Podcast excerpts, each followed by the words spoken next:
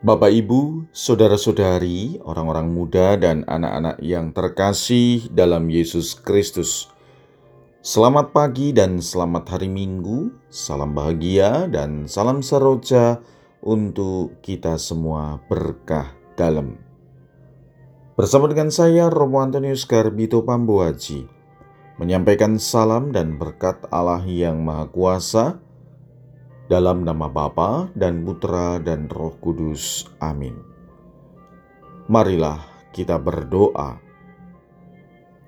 Allah Bapa yang Maha Rahim, Engkau mengendaki agar kami selamat. Oleh karena itu, mengundang kami untuk bertobat. Kami mohon, teguhkanlah niat dan usaha kami dalam bermati raga, agar sungguh membuahkan pertobatan sejati dalam diri kami, sehingga kami kau jauhkan dari kebinasaan dan kau anugerahi keselamatan. Dengan pengantaran Tuhan kami Yesus Kristus, yang hidup dan berkuasa bersama Engkau dalam persekutuan dengan Roh Kudus, Allah, kini dan sepanjang segala masa. Amin. Hari ini Minggu 20 Maret, kita memasuki hari Minggu Prapaskah ketiga. Bacaan pertama dalam liturgi hari ini diambil dari kitab Keluaran, bab 3 ayat 1 sampai dengan 8a, dilanjutkan 13 sampai dengan 15. Bacaan kedua diambil dari surat pertama Rasul Paulus kepada jemaat di Korintus, bab 10 ayat 1 sampai dengan 6 dilanjutkan 10 sampai dengan 12. Bacaan Injil diambil dari Injil Lukas bab 13 ayat 1 sampai dengan 9. Marilah kita mendengarkan Injil suci menurut Lukas. Sekali peristiwa datanglah beberapa orang kepada Yesus dan membawa kabar tentang orang-orang Galilea yang dibunuh Pilatus dengan darahnya dicampurkan dengan darah kurban yang mereka persembahkan. Maka berkatalah Yesus kepada mereka, Sang kamu, orang-orang Galilea itu lebih besar dosanya daripada dosa semua orang Galilea yang lain, karena mereka mengalami nasib demikian.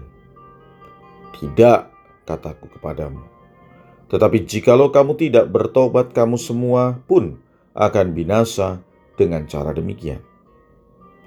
Atau sang kamu ke-18 orang yang mati ditimpa menara dekat Siloam lebih besar kesalahannya daripada semua orang lain yang diam di Yerusalem. Tidak, kataku kepadamu, tetapi jikalau kamu tidak bertobat, kamu pun semua akan binasa dengan cara demikian. Kemudian Yesus mengatakan perumpamaan ini. Ada seorang mempunyai sebatang pohon ara yang tumbuh di kebun anggurnya. Ia datang mencari buah pada pohon itu, tetapi tidak menemukannya.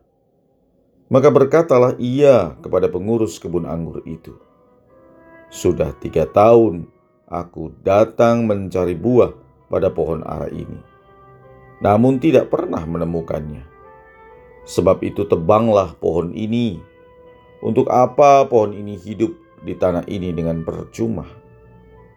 Pengurus kebun itu menjawab, Tuan, biarkanlah dia tumbuh setahun ini lagi.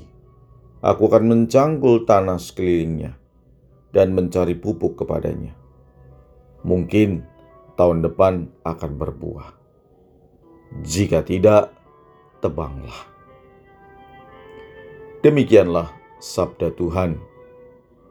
Terpujilah Kristus. Sabda Tuhan hari ini mengajak kita untuk merenungkan beberapa hal. Yang pertama, Yesus mengajak kita untuk menyadari bahwa hidup kita ini adalah anugerah, dan selalu hari demi hari setiap hari kita mendapatkan kesempatan untuk senantiasa mengalami bagaimana anugerah Tuhan itu bekerja dalam diri kita. Kalau ternyata dalam kehidupan ini ada penderitaan dan kesulitan yang terjadi, seharusnya tidak membuat kita putus asa atau kemudian bahkan meninggalkan Tuhan, tetapi hal itu semakin menyadari kita bahwa melalui kelemahan kita, diri kita menjadi kuat karena kita diajak untuk senantiasa menyatukan diri dengan Kristus. Kita pantas bersyukur bahwa sampai saat ini Tuhan masih memberi kita kesempatan untuk menikmati rahmat-rahmatnya lewat kehidupan kita. Maka yang harusnya kita lakukan yang harusnya kita upayakan adalah bagaimana caranya agar kita senantiasa dalam kehidupan ini menghasilkan buah dan membagikan buah itu bagi sesama. Maka, yang kedua yang bisa kita renungkan adalah ajakan untuk senantiasa hidup yang menghasilkan buah. Hal itu tergambar pada perumpamaan yang disampaikan oleh Yesus bahwa pohon ara yang tidak berbuah diberi kesempatan untuk memberikan yang terbaik dari dirinya. Ini gambaran hidup kita. Hari demi hari, setiap hari kita diberi kesempatan untuk menghasilkan buah bisa jadi selama ini kita seperti pohon ara yang hidup tetapi tidak menghasilkan apa-apa.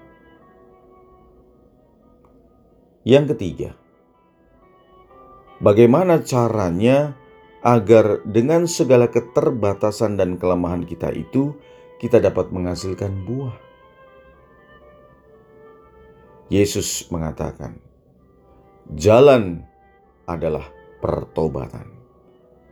Dengan pertobatan, diharapkan kita mengalami sungguh perubahan hidup dari yang tidak baik menjadi lebih baik.